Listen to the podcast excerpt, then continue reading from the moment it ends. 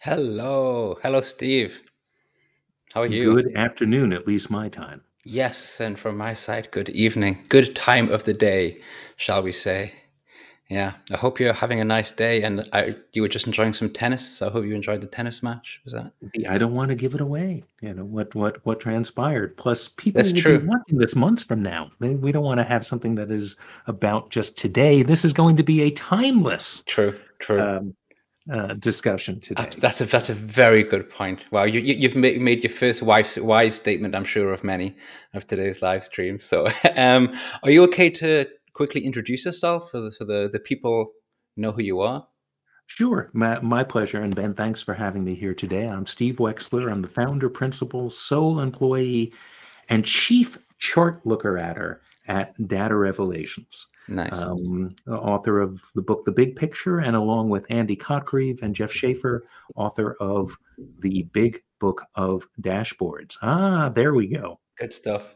And I'm not, it isn't just on my desk because you're there. It's always on my desk, just so you know, right? It stops the desk from wobbling, correct? Exactly. That's how you use it. Right. Yeah. It keeps my keyboard at a certain height as well. I love it. Very popular. That and propping up LCD projectors.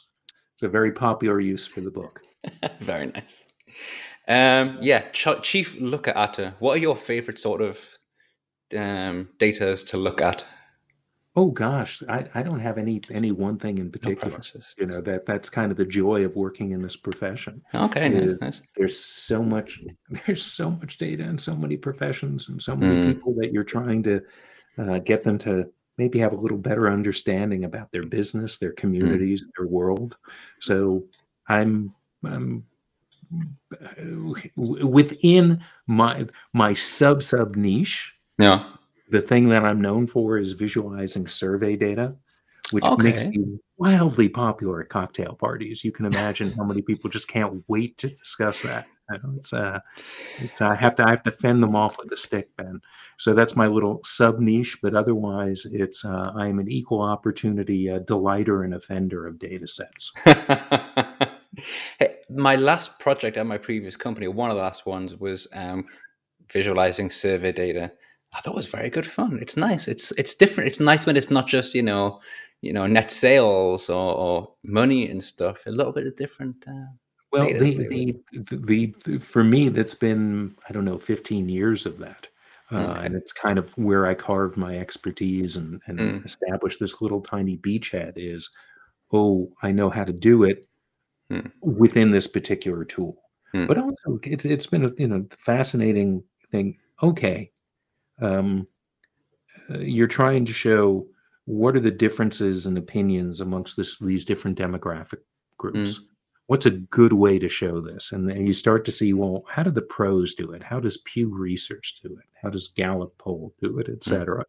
And then you're tasked with, okay, how do I do that with my tool of choice?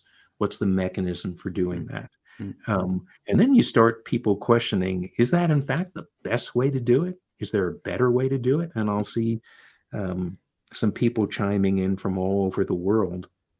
There's one guy in particular, and he's on my mind because today I'm trying to emulate an approach he came up with. Okay. Is a guy out of Romania. His name is Daniel Zvinca. Okay. He is a brilliant programmer. He does data visualization as a hobby. Oh, cool. He's so good at this stuff, it hurts. And he'll come up with such cogent, intelligent arguments as to here's why I think this is the best way to show it. And it's very hard to refute this. So he's along the way has come up with stuff that I found disruptive. That is a better way to show sentiment. Okay. And I'm going to figure out how to do that and then tell the world, okay, if you're using this particular tool, notice we're staying away from the names of tools here. Here would be how you do it. Well, I mention it, Ben, because most of my work now is around workshops and presentations, and it's totally tool agnostic. But with the sub-niche, it's, if you want to know how to do this thing in Tableau, I'll show you the step-by-step how to do it in Tableau. Yeah. Yeah, I think this is a good way to show it. But if you're using Power BI or Qlik or MicroStrategy or ThoughtSpot, it's going to be a different process to get this. Of course, yeah. I before we went into this live stream, one of our first conversations was about a tool agnostic conversation, because obviously, you know, I'm clearly very focused on Power BI, though obviously since I started to become generally more interested in data visualization, I look across as many examples as possible. Actually, when I use a tool in Power BI called, or a visualization in Power BI called Deneb, which is the guy out of South Africa, I cannot pronounce his last name, but Artes. Yeah, he's doing amazing work with Deneb. Yes, it's amazing. And as I'm sure you know, let's give him a little shout out. He's got a buy me a cup of coffee thing. He has recreated all the dashboards in the Big Book of Dashboards. Exactly. And Deneb, and it's. You know, so, hey, I don't know what time it is in South Africa at the moment. Probably not that much later than it is in, are you in Berlin? Yeah, we're in the same time zone, you might be an hour. I was going to think maybe 1 hour. I'm close, enjoying these people are saying, oh, I said the T word. Oh, he said the D word. I had no idea, Daniel, that these were curse words or questionable words within this group. We have the creator of Deneb with us, so that's pretty nice. Maybe Daniel's just happy that you're saying the name of his tool. I don't know. Well, Daniel, the I'm seeing people doing absolutely amazing stuff with this. So my tip of the hat to you. Yeah, there's a few people I'm kicking around who are just do fantastic stuff. There's one person, and I always feel really bad because I always forget this person's name. And he, there's a few, but I say Taze, but there's someone who posts quite a lot. Is there someone, Daniel Bacci or something? I'm getting his name wrong. He also creates this fantastic stuff using Vega-Lite, Vega in Deneb. By the way, the cross-pollination of this stuff, there's Jeff Weir out of, I think, New Zealand. Correct. And I like him piping in on stuff. You know, I've invited him as my guest to workshops, et cetera. Really? That's cool. You know, he's, you know, thoughtful about this stuff. He's trying to do a great job for his clients. And I like people who challenge me and possibly make me think a little bit differently about stuff. So for sure. If you want someone to challenge you, Jeff will always do that. That's he loves it. And he's very good at it. He's very good at it. David Bacci was the guy's name who creates fantastic stuff using that. But this is thinking of, you said before about taking inspiration from someone that you see who creates fantastic visualizations. Of course, I take, you know, one of the things I started doing, the first thing that I created in Deneb, where I thought, you know what, I like that. I'm quite proud of that. It was using an example that I got from the Big Book of Dashboards, just regarding having quite large text that kind of jumps out and shows you like actually what's going on, rather than just having regular data labels. Sometimes that's actually quite a large text that kind of pops out, which was quite cool. And it's the same, you know, working with Deneb and with Power BI to see other people, what they create. Like, oh, that's cool. How can I do that? Do I have the skill to do it? All that stuff. Well, Ben, I think the people who have gotten really good at this in terms of servicing the needs of their clients, they've kind of collected approaches over the years. Like they'll look at something and go, "Wow, that solved a problem very elegantly. I'm going to kind of put that over here, and if I encounter something like that down the road, I'm going to look at that and go, can I emulate that? Because that was an elegant or a very effective solution." To that problem. That's the whole idea behind the Big Book of Dashboards. If you have a situation kind of like this, here is something that may work for you, and here's why we think it is an effective approach. So we want people to be, reusing this stuff over and over and over again. Sure. Go ahead. No, please, you. No. I was going to take a step back and just say, just for you and your career and where you are now, what was the first thing that really, how did you end up here? Like, what was the first step that you took on this data visualization career? Like, was it an intentional thing, or was it just no? How many people have an intent? Look, we will run into that soon. But I looked at your biography and a whole bunch of other people. I'm having the privilege of reading a draft of Alberto Cairo's new book, The Art of Insight. Nice. And he's interviewing, having really personal interviews with a lot of really thoughtful people in the field.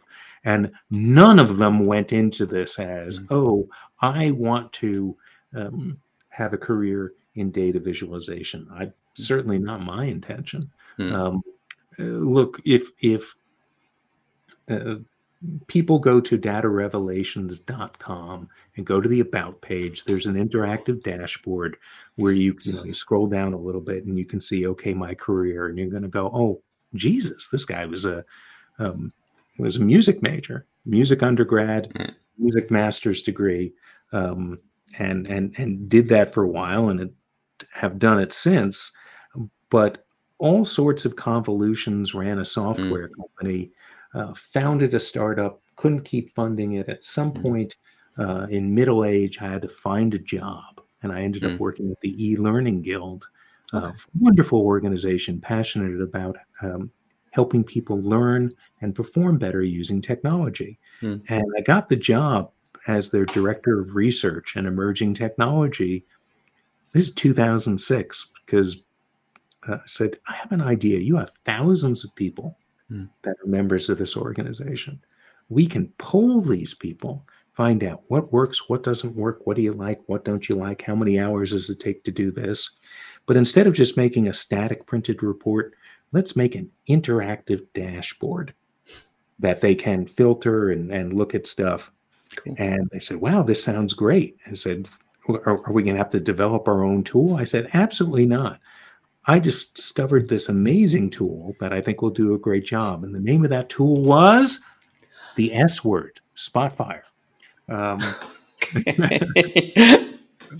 that's cool. A friend had hit me to this thing, and I was looking at Spotfire, and then I looked at a former colleague of mine had founded the e-learning guild, and I needed a job. And so I came in there thinking Spotfire would be the thing that we'd use. And they said, well, before we invest a lot of time and effort in a tool, why don't you see what else is out there? And I started looking at the other tools that were out there and downloaded and discovered Tableau and went, oh, no, we're not using Spotfire. This is it. Yeah, exactly. That's cool. By the way, do you know that the main reason for using Tableau, by the way, we're talking the Australopithecan era of modern data visualization tools. It's 17 years ago at this point. It seems unfathomable. This is Tableau version 2.0. Why is it? What did Tableau have that Spotfire didn't? That's interesting. Undo. No way.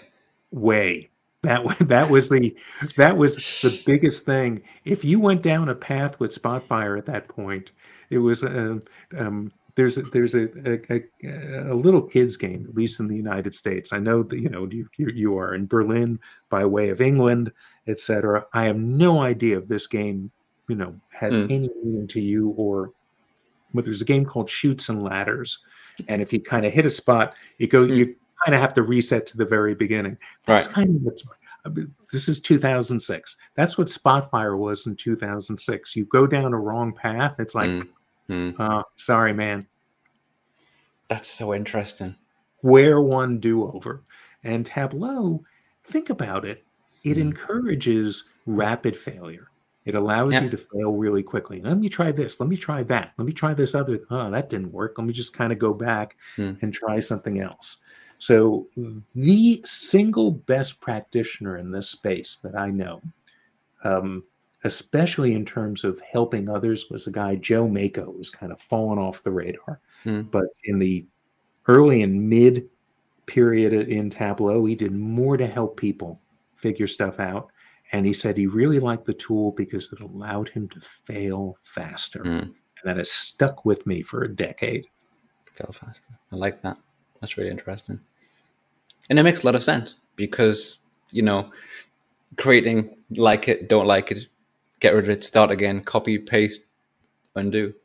But just this what you'd say is such, when you said, what did it have? I thought you were going to give me some really fancy visualization technique. No.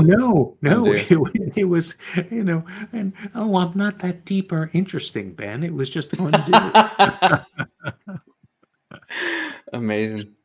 That's really cool. So there you go. Undo, the undo functionality was basically led you down this path. Yeah. I love stories like that. It's been a love affair ever since. Absolutely. Wow, that's crazy. When you were getting started, I mean, what I really wish I had saved and could access my first ever Power BI report. So because I thought back then it was amazing. I thought, oh my God, look at all these. I wish I could look at it now. Well, I have. Fortunately, some of my early work, and I share it with people who take my workshops to reassure them that you can absolutely suck, which I did, and get good at this stuff. That's cool. And I kind of walk through how when I'm teaching or when we're exploring together the art of decluttering something. And oh my gosh, too many colors. Oh, lines with every single point on the line having a mark on them and things like that. And I will show some of my early work. It's a year in to my tenure with Tableau, and oh my God, it's just god awful. It's a cluttered mess. And I even remember thinking about this. How can I make it clearer? And everything I added to try to make it clearer actually made it more dense and difficult. Yeah. And then I'll show people and here's what I would do now. Yeah, it's much clearer and easier to understand. And I'll point out, well, we get good at this by looking at, well, what did somebody else do? How did they solve this problem? Yeah. Oh my gosh, that's so much better. Let me try to remember that. I find that really refreshing. It's a great idea, by the way. I think it's fantastic to show you old earlier examples to kind of inspire. I know, no, or to show people you don't have to have a natural, this natural inclination. This is an eminently learnable skill. I've learned quite a lot about myself through data visualization that has nothing to do with data visualization, such as I learned about, the fact that I wasn't great at seeing things from other people's perspectives. I was really bad at understanding why people couldn't understand. Like I would create something and they'd ask questions and I'd be like, but it's right there. And that was quite a skill to have to learn. And I'm not saying I'm great at it now. I'm just better at it now. That's a really important thing to realize. Just because it's easy for you to understand doesn't mean it's going to be easy for your audience to understand. Mm-hmm. So I joke that I'm a professional chart looker-atter. And what I will point out, that means if I'm having trouble understanding this chart or dashboard, it's probably problematic because I'm a professional chart looker-atter. But if I understand it, it doesn't mean my audience is going to understand it by any stretch of the imagination. And realizing that and not getting angry that this is so obvious. How do you not see it? Yeah. Well, question for you. How do you, when you're working, you're putting something together, let's say it's a dashboard versus a deck, the presentation would be, oh, I use this dashboard to find something amazing. And now I'm going to present this amazing thing I found, but the dashboard, what are the steps that you go through to refine it, improve it, clarify it, and make it so that the stakeholder goes, oh, this is really helpful? I'm curious. Good question. I know one of the things that I've started to try to do, and I think you just mentioned it yourself, to be honest, so it's going to sound like a cop-out. I used to quite often to make the data what I thought was clearer would be to add stuff. Yeah. So what I find that I do more now is I put in a lot and then I take a lot out. So if I'm creating visualization, I'm creating a report or an individual visualization, I tend to put in a lot and then remove the stuff that I don't like, like as you said, like declutter it to kind of make it as simple as possible, because I recognized in myself that I wasn't good at creating a basic, clear, simple visualization. I would try and put too much. I wouldn't like color it, but I would try to add too many elements. And I found it just quite distracting. So I'll try and remove all the stuff that irritates me and kind of present that. Does that make sense? Is that a terrible answer? It completely makes sense. Okay. But I'm wondering, when do you go, all right, I'm going to get somebody else involved? And who, if at all, and who do you get involved? Well, in my job, so my previous company, I would have a team of analysts. And there would be someone in my team who would basically just look at stuff together. I mean, there was one person who was like my go-to person. So he's the sort of person I would, not just with the data visualization thing, if I couldn't get a calculation correct, I would call him. And what I really enjoyed about it was the fact that he wouldn't even have to give me an answer. Just by talking at him, sometimes it would make the answer kind of appear in my head. So basically we would look together. But that is a good point, because I actually, not that often do I get other people to look at my visualizations before I present them to a stakeholder, and that stakeholder gives me feedback. So the person who I'm building the report for. That's a really important part, is your stakeholder. That's kind of what I was hoping to get to, is this, the stakeholder giving you feedback, and then the stakeholder becoming your collaborator. I can't say that I don't often get sometimes frustrated with a stakeholder, because, you know, they ask for things that I think are wrong. But that's just maybe me being arrogant. Look, anyone who's doing this here and is listening to this knows, of course, they're saying, hey, could you make that a 3D exploding pie chart? Because I think that would be cool. Yeah, for sure. And how do you go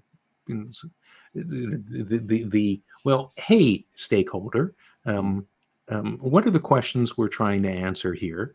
And we'll try your 3D exploding pie chart. I'm going to show you a couple of alternatives. Which one answered your question faster? And instead of going, well, I'm the expert in this, and that's a really stupid idea. Instead, it's the, hey, we're trying to get the answers that we want faster. What I was also going to suggest, I fell into this by accident.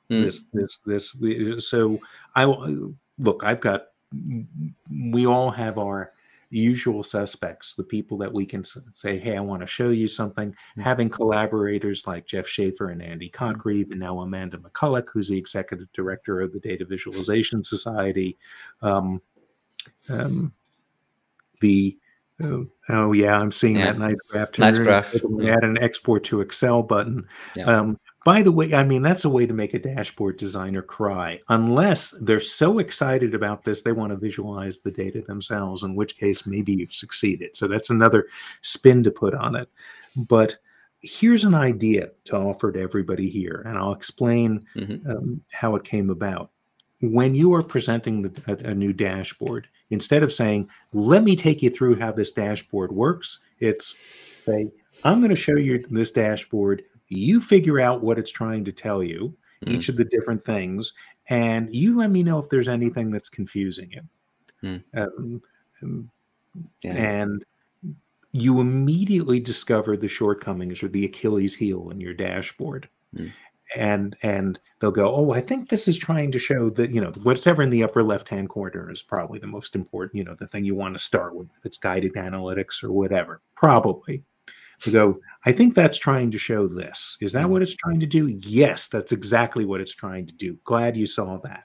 But if they're going, hey, I'm not sure what this thing is over here, you go, oh. Now, you may have to show them. There may be nothing you can do. Yeah. To make it obvious or intuitive. There has to be a degree of education. For sure. It's been great. I will do this with colleagues and say, I'm not going to show you what this is. You tell me what you see. And we'll do it back and forth.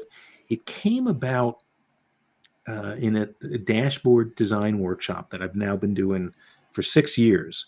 And there was an exercise that Jeff put together where you will have teams of people sketch out a dashboard and then present what they showed. And the first time I did this, someone would get up and they were taking forever to present their dashboard. And it's, oh my gosh, I've got 5 different teams. This is going to take, we've only got, 20 minutes, and this person's taking 20 minutes to do this. There's no way I can let this person, these people go up and say, here's all the things we did. We discussed this, that, and the other, blah, blah, blah. And pivoted and said, instead of you telling me what you made, I'm going to tell you what I see in this thing. It's nice. And it was just to get through this death-defyingly dull series of presentations, and realize this is a really good way to share a dashboard. Instead of the creator going, let me show you how brilliant I am and how great this is, here's this thing. Can you figure out what it's supposed to do? Yeah. And you'll find little things that are problematic with it. Oh, if I just do this, they'll know immediately what that's supposed to be. It's interesting. That's actually what I like about that, or one of the things I like about that, is that it's actually so far from what I used to do. I only in the past probably 6 months changed how I presented the reports that I built, because I used to do it in a way that, I enjoy presenting. I think usually when I present stuff or give trainings, I'm usually pretty decent at it. I'm a quite an engaging person. However, when I was presenting a report, I was garbage, because I didn't go through and say, okay, so take, for example, I want to do this. I would just say, at the top left, we have this, and here we have that. And it just felt so just like sterile, maybe just dull, I suppose. And then I changed to kind of take like a use case. In this situation, I want to analyze this. So to do that, we can have this and don't go there. But what you've just said is a step even further, which allows them to do that. And I watch. That's quite nice. Well, this is when you're now making me rethink some of this stuff, because this is where, okay, you've got a stakeholder. You're not selling them on anything. It's, hey, here's the thing that we've worked on together, and I think I've come up with this.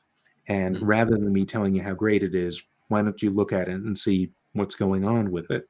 The other part of it is you going, well, what were the, you're giving the presentation of things, and instead of saying, well, in the upper left, we have this, it looks like you started out with if my understanding is correct, here are the things that were really concerning you.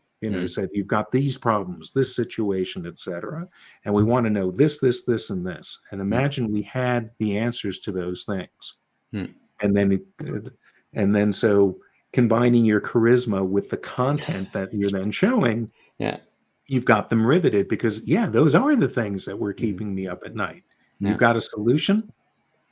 I'm literally leaning in.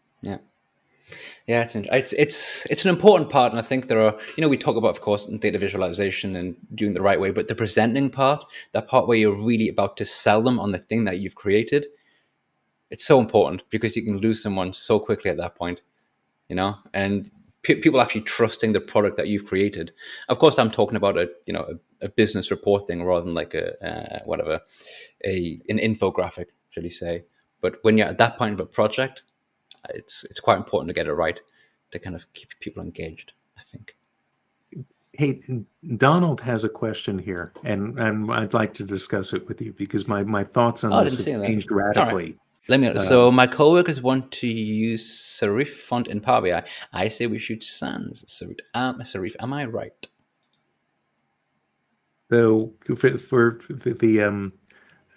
me see if I can do this. So my guess is you have a pretty savvy people tuning into this right now. But for anyone who isn't sure what we mean by serif and sans serif, here is the easiest way I have to show it. So here's the Here's the letter T as sans serif, and here's the letter T as there we go. With serifs, sans serifs, and serifs. I like it. I can't take credit for this, and unfortunately, I'd have to go way further back for you to really see it. So, here is the conventional wisdom years ago was that in print for body text, a serif font helped you kind of connect the letters and connect the words, etc. Mm-hmm. And why not enjoy that in the online format? Well, online, the resolution, if we remember computers from 15 years ago or something like that, it just didn't have, you couldn't get a really sharp, clean thing. So the stuff, the printed serif font, Times Roman being, the thing that came with the first Apple LaserWriter, rendered really well, but online it rendered poorly. And I think it's time for the world to do a little usability testing about these things with data visualization, and test whether the serif font enhances or hurts or makes no difference whatsoever in terms of the readability with the dashboard. Now, Donald, I will tell you that to this day, I don't think I've used a serif font in a dashboard in 17 years, but that's because I'm kind of, this is prejudice or just, well, I've always done it that way, or I've always seen it that way. I tend when reading a book, I like serifs if I'm reading a lot of text. But if it's not a lot of text, I prefer the clean look of things. It's certainly a major pain in the, the Kindle or the Kindle app on an iPad. You can change what the font is, unless it's a, hand chiseled PDF on the thing. That's a real pain in the ass to do with a dashboard, especially if things just barely fit. And things along those lines. And speaking of just barely fit, trying to localize a dashboard for something like German, where the words are 20%, 20% longer, it's impossible. Yeah. So, interesting. If people don't know the guy, his name is Steve Franconeri. He's a professor at Northwestern, and does all these wonderfully entertaining professor, and studies psychology and data visualization, and he'll put together lab experiments and really get down to the, does this stuff actually work, and the are bar charts in fact better than packed bubbles and things like that. The Cleveland McGill research from 1983 that we've been basing so much stuff on, and I should ask him about this, so that either you can come back and go, bad idea, don't use the serif font, or you can go, I don't feel so bad about using it if they really want it, because it's the company, it's the brand standard. Or you could find out that actually they should use it and then not tell them because he doesn't want to be wrong. That's also an option as well. Just keep it to himself. Donald, it doesn't strike me as, just in watching him here, he would never do something like that. Far too honest. The place where I really see people tripping up is the insistence that the dashboard use the company colors. And that just drives me nuts. It's so interesting that you mentioned that. I literally had that discussion with someone today. I completely agree. The brand colors and the company brand colors and the company logo drives me nuts. Yep. Why? Especially because I'm a big believer in really minimalist use of color, like a lot of gray bars, and then occasionally, make the outlier bar a different color and something like that, and maybe make that one of the corporate colors, something along that lines. But if you're something like Deloitte and they absolutely insist, okay, we want bar charts and we want, well, here's the thing about my question. these people that are insisting on using the corporate colors. Is this for external purposes or internal purposes? And if it's internal, why? Yeah. If it's external and it has to be a reflection of the company's brand, and there are probably things that you can do. Can we mute the black a little bit, you know, so that they're grays and not this really, you know, heavy, austere type of thing? The other thing is when you've got a company where red is in the company logo, and red means good. You know, and that oh wow, look at all those red bars. Yeah, that's doing great. Yeah. Like, you know, and I kind of grew up in a culture where, well, red is a warning color. People, there's someone say you can use the colors tastefully. I think you can use the colors to accent something, like not to completely ignore them, to put them somewhere, but to use them. I don't know. Maybe it liked. I don't know. I just don't like. I don't like using company colors. I think there's a strange vanity to it that doesn't need to exist. And exactly like you said, and it's something today that I said to one of my new colleagues. External or internal. If it's external and you're giving it to people in the media or marketing, then of course, then great, do it. But if it's internal, like, are you going to forget what company you're working for? You know where you work. So why does it need to be there? Why do you need this logo that says company name? And you're not going to forget. It's just, it's there. Look, agreed. And, Lisa Charlotte Muth works with Datawrapper, has written some great blog posts about this and how to deal with the corporate colors and create palettes that will work around it. She does absolutely brilliant work. I believe she's working on a book about color and data visualization, and I will just buy it without seeing the book because of everything that she's written. There's another fellow in the field that I like a great deal, and he's kind of inherited the dashboard design workshop from Stephen Few. Stephen Few was one of my go-to people.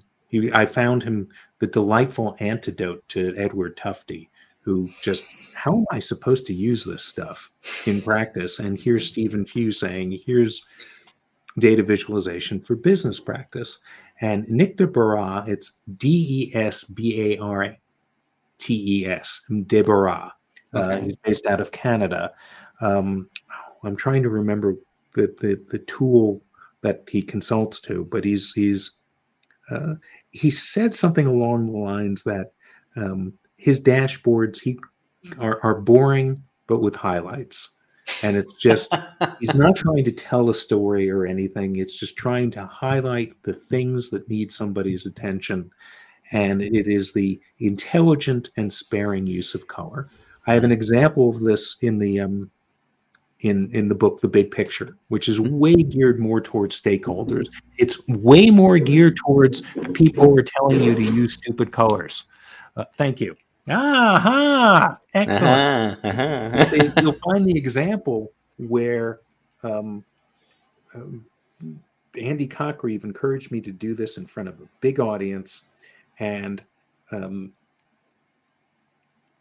I went to the middle of the room and said, okay, everybody from here over, close your eyes. Everybody from here, leave them open. I said, I'm going to show people with the eyes open a visualization for 5 seconds. Look for something noteworthy. And it was seven days of the week bars, and everything was gray except 2 bars were blue. Okay. So, you know, the weekdays were gray, the weekends were blue, and the length of the bars for the weekends were a lot shorter. Okay. Then I did the same thing for the other group of people, 7 days of the week, and every color was different. You know, you had 7 different colors. And so I showed one group the rainbow, and it's appropriate for June is Pride Month. It seems appropriate. And I showed the other group, everything's gray except these 2 things. And I'll ask the group gray and 2 things. Anybody notice anything here? What was it? Oh, sales on weekends were much lower. And say, how many people in the first group saw that? 80% of the hands go up. Then I'll ask the second group, how many of you saw that? It's like, no hands go up. And then I show each group what they saw. And what was color was being used to, I want you to notice that there's something different about this. Mm. And color here is, oh, wow, color's free in data visualization. I've got 7 things. I'll use 7 different colors because I can. Yeah. And it's nothing. And people had to and it took 4 seconds for them to realize, oh, crap, color isn't telling me anything. I've got 1 second left to find something in here. That might be useful, so I can impress other people with how that I'm look at what I've noticed. So look, if nothing else, just realize we're all fighting that same fight, which is clients who have the best of intentions, but we're required to use the corporate colors. Well, what can you do to mute them and make them purposeful? And possibly get buy-in from the brand identifiers. And then you even said it, which is this for internal purposes, or do we have to share this with the rest of the world? I'll get this question in a second, but I mean, perhaps that's what you could look at is, you said yourself using a color so sparingly to highlight, the top two, the top one.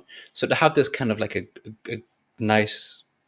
pale is the wrong word, muted tone report, but maybe accompany color to show the top one or to show the outliner.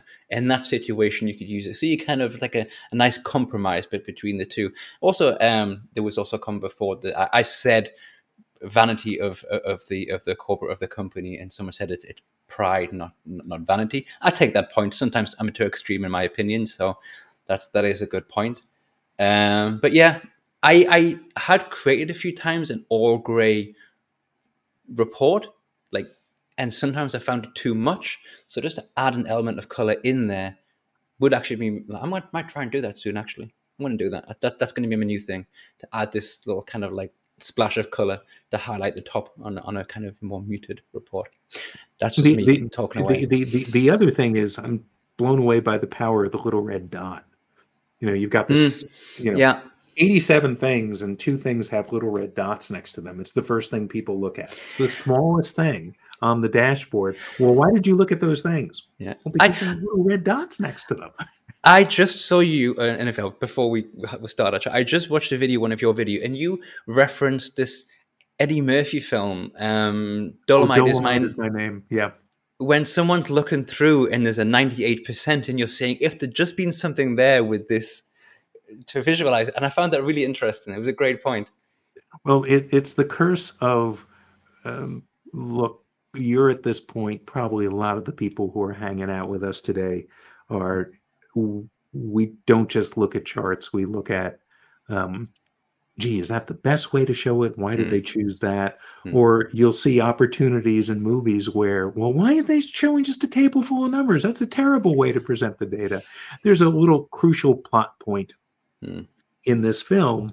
And I remember watching it and saying, well, wasn't it lucky that this guy reading the magazine looked at the table full of numbers and discovered that? Had it been a bar chart, it would have been, the outlier would have stuck out like a sore thumb, and it wouldn't have been just one lucky producer that stumbled upon this. It would have been a dozen going, oh my God, this is amazing. So, on this, sticking to the TV shows and stuff, have you seen this TV show with Michael Keaton called Dopesick? Oh, of course. It was really. I just gave a presentation yesterday because there's a pivotal part. I think it's in the 6th episode of the 8th. This is on Hulu. Dopesick is about the opioid epidemic in the United States and Purdue Pharmaceuticals' participation in the Sackler family's participation in it. And there is a pivotal plot point where a chart plays an important guest starring role in it. And I just covered this yesterday as something, and just showed when you are manipulating the value axes to make things look different. In this case, manipulating the value axes to deceive. We're used to the notion of people deceiving where, oh, I'm going to show that sales have increased so much by truncating the value axes. And so that instead of it looking like the modest 10% increase that it is, it looks like it's a 500% increase. And I've got examples from Viktor Orban, the Hungarian autocrat, using misleading charts. And I have Joseph Biden, pillar of democracy, doing exactly the same thing by manipulating the value axes on the bar charts. So, but it arrives, you do see it everywhere. I mean, there are so many examples that you see on almost a weekly basis of this. Someone shows a chart and there'll be someone will make a comment and just be like, "Can you see what's wrong here?" And I'm looking. Some of the famous examples were from Fox News. Everyone brings those out where they're showing if Bush tax cuts expire was one of them. The other is Obamacare enrollment and what it is and what they're trying to get to and trying to make Obama look really bad with this stuff. All these things where the person intentionally truncates the axes is an example of what math educator Christopher Danielson calls turds. What is a turd?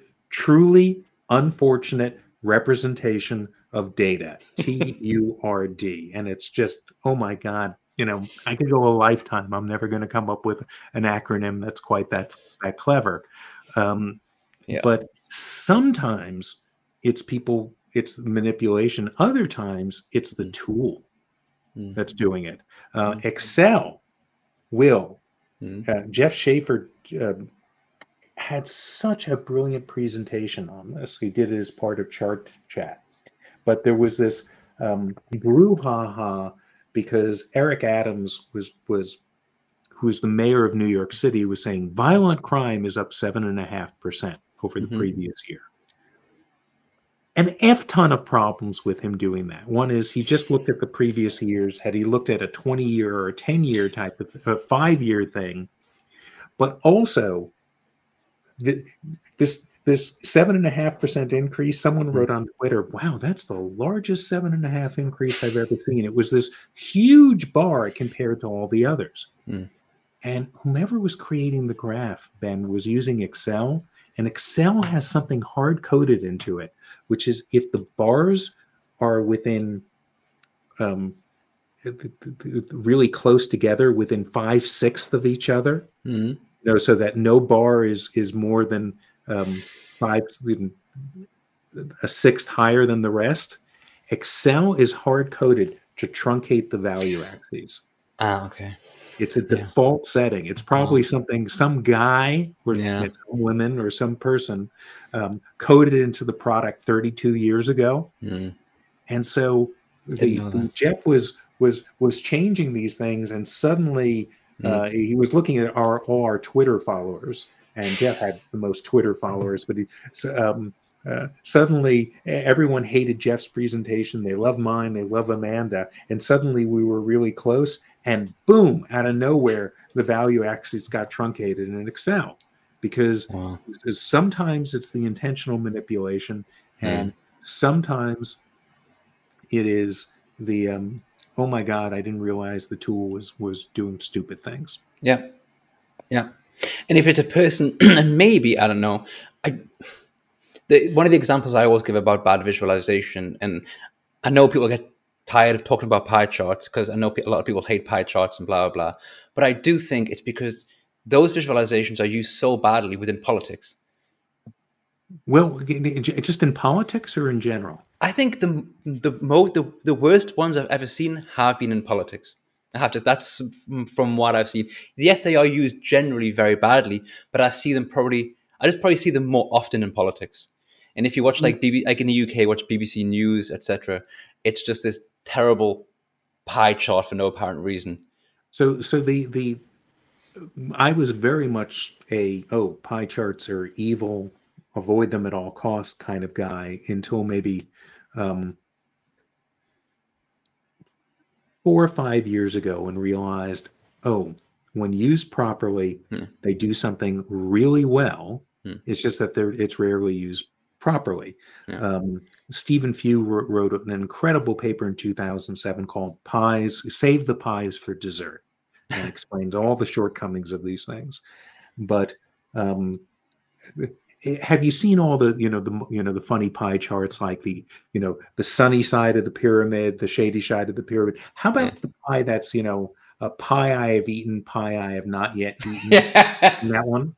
I love that. I'll ask people about that one and say, hey, quick question. Roughly, what percentage of the pie have you eaten? And everyone goes, oh, I don't know, about a third. And I go, you all did that without having to think really hard.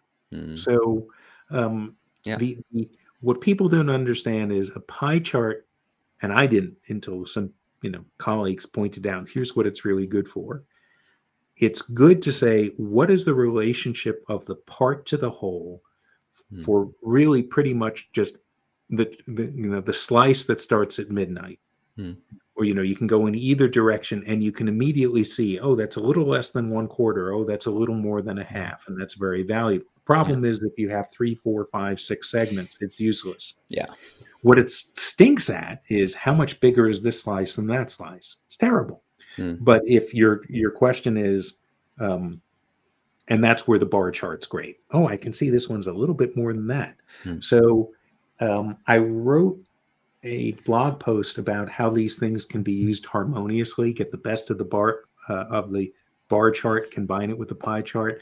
Go to Data Revelations and just type in the word harmony, and it's a pie chart and a bar chart living in harmony. So if you go to Data Revelations harmony, I'll make my case for a fun interactive dashboard where, oh, this is actually works really well.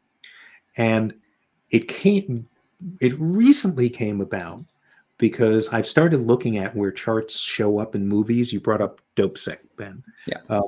There's a situation comedy called How I Met Your Mother. And there's a very funny vignette where this guy goes on a charting rant and he creates all these charts about his life. And he says, here's a bar graph, here's a bar chart showing my favorite pies, and here's a pie chart showing my favorite bars. Yeah, true. And the takeaway is, oh, I guess I can use these things interchangeably. And no, you can't. They're here for very different purposes. But I'm not sure if people realize quite what the purpose should be. Yeah. And thank you, everyone. You who are on top of things, you're both hosting this thing and finding the URLs, as well as Daniel MP and others who are finding the URLs to help people out with this. So I'm gonna have to make Donald also an admin so he can post some links as well. So I appreciate it. Yes, you were saying thank you. So I apologize for interrupting you there. It took me a while to be able to talk to someone and search for links and post the links. It took me, I think, only about a month ago, I started getting half decent at that. For quite some time, I was so focused. Hey, do we want to deal with the red, yellow, green thing? Yes, I've got that question in my end. I want to talk about Dopesick, so this was the time I wanted to bring it up because it's a good question. I like it a lot. So I'm going to read the question out for the sake of the podcast version of this. What are the recommended sentiment colors for accessibility? Often people still use red, yellow, green. What should we be using? Couple of different ways to handle this. So if people were wondering what's wrong with red, yellow, green, doesn't everybody understand them? Stoplight colors. A colleague of mine who is one of the first people to really lift the design elements combined with really good analysis within the Tableau world, Kelly Martin, unfortunately died 4 years ago. She had a comment that there's no way to unugly red and green, but that's not why you shouldn't use them. The issue is that roughly 1 in 10 men in Western culture suffer from some form of red-green color vision deficiency. Are you one of them, Ben? Yeah. Wow. Okay, that makes you very. That's an important thing to bring to the table. It means you have a certain level of understanding that a lot of other people don't. Far fewer women have to deal with this. But the issue is if you don't have anything else to distinguish between it, the red and green could look identical. So one solution is use colorblind, what are called colorblind friendly colors. So blues and oranges. The other is, Jeff says, if someone is absolutely adamant about doing this, and we discussed it in the Big Book of Dashboards, and I stole it from the Big Book of Dashboards and put it in the Big Picture, is there are things you can do to the red and the green to make it, you can darken the red, you can lighten the green, and you can add blue to the green. And then when you put it through a colorblind simulator, or you can just call Ben at 3 a.m. I'm sure he'd be happy to help you. I'd probably be awake anyway. Yeah, exactly. He strikes me as one of those people. He's specifically curious about the yellow alternative is coming up. That's not my understanding. People are welcome to correct me on this. Is that's not where the problem so much is? Is that it's the red and the green, and not the so-called neutral color that's there. By the way, we were talking about the minimalist use of color. I've seen these massive spreadsheets, you know, just a zillion cells, and they're red, yellow, and green. And I said, let's do a really quick fix on this thing. Make everything gray except the red. And the thing was so much easier to follow. It was, that's okay, instead of let's just focus on the things that critically need attention. And it, immediately it was this thing that was, oh gosh, I don't want to look at this thing. It's, oh, you just helped me focus on places that are a problem. So that's a 1-minute quick and dirty cleanup. Just get rid of the red and the yellow and just make things gray and red. Yeah, that works. I mean, one of the ways I've dealt with it in the past when I've had someone who's insistent on having reds and greens. I mean, a classic thing that came up was like, as you said, the red and the green for traffic lights. So I would say if you definitely want it. So first of all, I'm not going to make your text red and green. So with the situation I'm talking about here, there was just like a big table. I want a big table. And at some point, there's all I can do is push back with the same way we want it. So it was for a bit more level of management the request came from. So I said, look, I'm not going to make the text red and green, but you still want red and green. So I can put red and green in an icon, but green is up, red is down. So I had red in an arrow going down and green in an arrow going up. So the shape itself also indicates what it is. Well, that's the other piece of this, but which is, if it's position, if it's shape, you've got something besides the red and green. What Jeff was trying to solve was there's only color. And the grand poobah saying we must use red and green. He said, okay, let's modify the red this way. Let's modify the green this way. They still read as traffic light colors, but there's been enough change in them that someone with classic deuteranopia, protanopia can look at it and go, oh, I see two totally different color shades at this point. Yeah, interesting. One of the things I really appreciated with this thing, I mean, my red and green color is not particularly strong. It's there. I know it is. I did these tests when I was a kid, and I know it's there. But I used to, not anymore because I haven't got time because of career and family. I used to do a lot of gaming. And I remember however many years ago it was, I used to play Xbox. And one of the games I was playing, for the first time they introduced colorblind friendly colors, and you could switch on the one that you wanted. And honestly, it was just amazing that I could all these things suddenly popped. The stuff that was that was, it kind of lifted the cataract off thing, and you could say, wow. And I was like, this is amazing, because I used to game a lot. I wasn't particularly good. I thought, oh, that's fantastic. I can see Battlefield. I was like, maybe this is the reason I was particularly bad. It turned out it wasn't. I was just bad, but still, I was bad and I could see stuff. So, that was cool. There we go. Hey, wow. Now I can see clearly just how bad I am. That's it. The joy. Yeah. Oh, I now experience this, my baditude, Oh, I love it. In total fullness. Yeah, get rid of all the excuses and just admit it, basically. Yeah, I mean, this is the things that we're talking about now. These the rules or the concepts, the ideas. I often think about it, and I wish that I kind of had a better understanding of the basics of data visualization before I started visualizing data. You know, I just did it. Yeah, how long? Well, you're not. You know what? 2016. Mm-hmm. Is that when we kind of thrust into it? Yeah. Yeah. I think there's a lot. There are more opportunities to get onboarded to this stuff now than there were even 5, 6, 7 years ago. 7 years ago when you started, that though. Look, the goal of all these books, the workshops, there's so many great things that people are doing out there is to get people up to a certain level faster. Yeah. But each person has his, her, their own way of getting there. And it may be, no, I kind of have to slog through this on my own and make some mistakes. Or the goal of a consultant or a book is, okay, I've already made the mistakes and I'm trying to make it so that you don't make them. Yeah. But yeah, it makes sense. Yeah. I wouldn't be hard. You know, certainly wouldn't be hard on yourself for not, knowing this stuff when you started out. No. It's just, I think about it more now because of using Deneb, and because with Deneb, I have the control that I never used to have. The things that I do are more reasoned.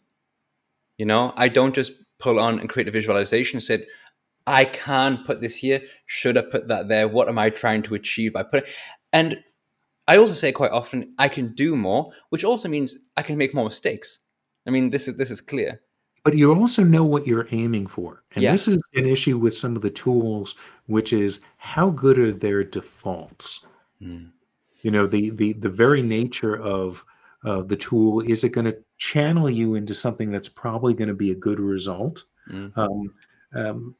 Jeff Schaefer is now his main gig now is business professor. He knows immediately when someone's using Excel to visualize a certain data set because they're just using the default and it comes up a certain way. And so one of the miracles of some of the better tools is, it did a really good job of pushing somebody in the right direction. Yeah.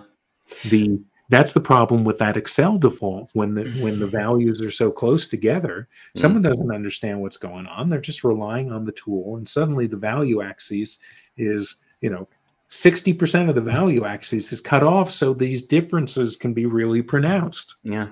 Now it's interesting you said, because I mean, I know the work that's being done currently by Microsoft to improve the visualization is very good. I have, and a couple of people like Daniel, we have these like meetings with a guy called Miguel, who's working on a project to improve it. Miguel Meyer. Myers, he works. He's Meyer. Oh, Miguel Meyer. Yeah. Sorry. Yes. But what you said there, I think is, I can also, if I look at a report, I tend to know when it's been done by Power BI, because the out-of-the-box experience all these things have a certain look on them. Same thing with Tableau. No one, by default, Tableau has its own custom-made font that's in it, and you can know immediately. Okay, that's done done with this, etc. Yeah, sorry, I'm going to bring this up by Daniel. I tried to make Deneb more Power BI friendly by using the same defaults. Okay, that's interesting. This was a mistake that will be corrected soon. That's interesting, actually, because I know with Deneb, there's like a config section, and all the configs, as Daniel was saying there, are using the Power BI defaults, and they're actually very helpful to have the defaults there, but yeah, and I know what he means by some of the settings that kind of push you more in that Power BI way.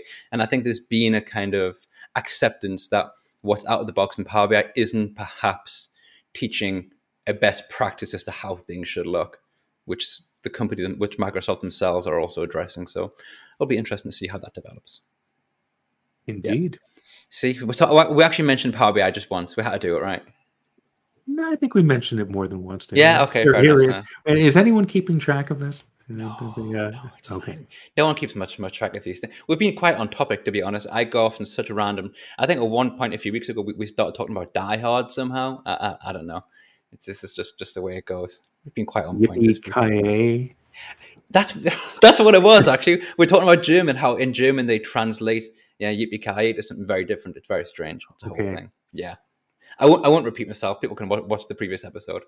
It depends. And of course, it depends. There you go. There we go. Well, it depends. That's Andy Cockreevisms. Yeah. He's what chart should I make? What color should I be using? You know, what's the combination of these things? And he, it depends. And he has a T-shirt that he wears proudly. It depends. I think in the Power BI, it comes from the guy in the Cube channel. They're very. It depends. They also have a $1 jar. Every time someone says it depends, they put $1 in the jar. And I think at the end of every year, they donate it to something. It's quite a cool idea. I have heard. I think I've only watched one episode. I've heard nothing but great things about that. I should absolutely watch. Yeah, no, it's good fun. It's also on a Saturday when they do the live stream. It's just a nice place to go and chat and say random things. But yeah, it's good fun. Anyway, it's been well over the time I promised it would be. I apologize for that. But it's just been so nice talking to you about data visualization. But we're such fascinating people with such fascinating participants here. It just went by in an instant. So fast. Yeah, no, it's really nice to have people come on and ask all these questions and get involved in the chat. It's very fun. So I will say, Steve, thank you very much for joining. It's been an absolute pleasure. Ben, thanks for having me here and enjoying meeting like-minded people that don't meet in my tool of choice. So this is delightful to see how much the passion and excitement we share. Absolutely. And a final word, of course, thank you for the books. They're very inspiring. I love reading them. And it's cool stuff. So I look forward to seeing other stuff in the future that you'll produce, because basically I'm going to steal all your ideas. This is kind of what we want. So fantastic. That's a good thing. Great. Everyone in the chat, thank you very much. Goodbye. And we'll see you next week. Bye-bye.